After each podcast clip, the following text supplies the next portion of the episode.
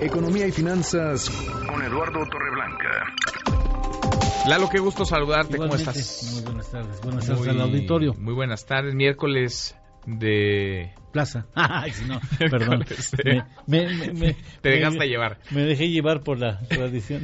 Te dejaste llevar. Bueno, es miércoles de economía, de microeconomía, de bolsillo, de tips, de consejos útiles para quienes nos escuchan. ¿Cómo evitarla? Lo hemos escuchado mucho de facturas falsas, de comprobantes fiscales digitales falsos. Hay quienes han hecho de todo esto un enorme negocio. Ahora se han incrementado las penas. No alcanza, ¿eh? Para que paguen lo que le han robado, porque Sí. le han robado a los mexicanos, no solamente al erario, a los Sí, mexicanos. sí, Pero es importante, pues, eh, conocer cuándo y cómo podría uno caer en esta circunstancia, cómo uno podría hacerse de una emisión falsa de comprobantes sin estar involucrado. Porque muchas veces no es que te sorprendan, ¿eh? Sí. Muchas veces tú vas a buscando, Sí, hay vas buscando hay veces una sí. factura falsa para tratar de evadir o eludir Que es un delito, eso es un delito. Es un delito.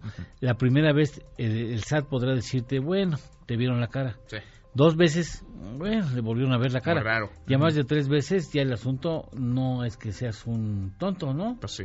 Sino que ya estás buscando. Ya hay negocio ahí. Ya hay negocio ahí, ¿no? Pues hay un claro proceso de evasión que es un delito. Y este delito también, y será delito que se pene con cárcel, que se castigue con cárcel, el hecho de que estés emitiendo conscientemente un CFDI, un certi- certificado eh, fiscal digital eh, por internet eh, de manera eh, a propósito, de, de manera intencional, sabiendo que no está realizándose la operación que presumiblemente documenta ese, ese papel, bueno, ese certificado digital. Ahora, ¿cómo evita uno caer en estas? Hay forma de verificar. ¿Sí? Si tú recibes un con una constancia de emisión de una factura, vas al, al portal del SAT y vas a donde dice factura electrónica, ahí haces clic y después eh, tienes la alternativa, te da el, el SAT la alternativa de que verificas, de que verifiques la autenticidad de ese documento, ¿sí? Y lo que haces es eh, pones el folio del documento fiscal, el RFC del emisor y el FRFC mío. Le haces un clic, verifica el sistema y el resultado. Si está emitido de manera ilegal, ¿no? Avisa que ese documento no existe y que esa factura no se ha emitido y te da incluso la alternativa de que si quieres dar un acuso, un acuse intencional, denuncia anónima de quien te emitió ese documento fiscal, lo puedes hacer ¿Ahí mismo? ahí mismo. Ah. Si no puedes hacerlo, bueno, pues pasas en esa O sea, si sientes que alguien se pasó de listo, se intentó de que te- pasar de de que te listo pasó, de- trató y ya lo cachaste. Ver la cara, puedes denunciarlo ahí mismo. Puedes denunciarlo ¿Y ahí pasa mismo. algo con esas denuncias?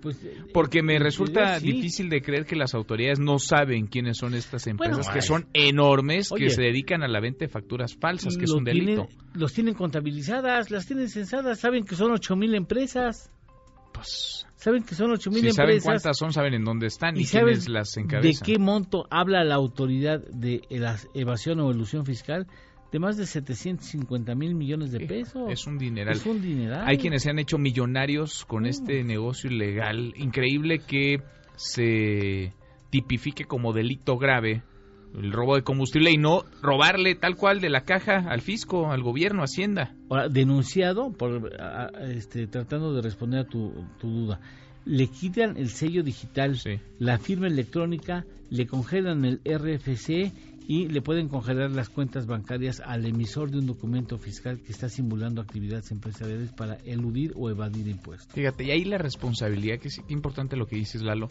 ese es el camino, digamos, lo que se tiene que hacer, pero también la responsabilidad es de todos, de quienes le abren la puerta de su casa, Claro. aquellos que se dedican a la venta de facturas falsas, Sí. aquellos que compran facturas falsas, de quienes normalizan una actividad ilegal, ilícita como cualquier otra, es parte del daño el que desde la sociedad se hace cuando volvemos normal un comportamiento que es absolutamente condenable e ilegal. y que resta capacidad de respuesta al gobierno federal encabece quien Pues encabece. sí, porque ahí luego se andan quejando estos mismos, ¿eh? Sí, que, sí, sí. que Ay, compran facturas. Mira más los hoyos y mira Claro, más, mira claro. más el ambiente y mira ¿Con que qué no cara? puede. Pues sí, pues estamos haciendo que eso Cara. suceda.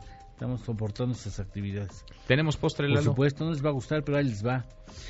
La inflación de diciembre del 2018 a marzo del 2019, todo el periodo de Andrés Manuel López Obrador, 0.44. 0.44. 0.044. Sí. Ah, no, es otra, can- es otra canción. Tienes ahí 0.40, sí, muy musical, muy comercial. ajá. 0.44%. ¿Sí? Eso está bien, está mal, regular. Bueno, nomás compáralo con lo que el promedio de la gasolina de bajo octanaje en el mismo periodo, 30 de noviembre, finales del mes de marzo, Ujú. 6.76%. Ahí está. Ahí está, Punto 44 versus 6. punto- 76%. Gracias, Lalo. Gracias a ustedes, buena tarde. Muy buenas tardes.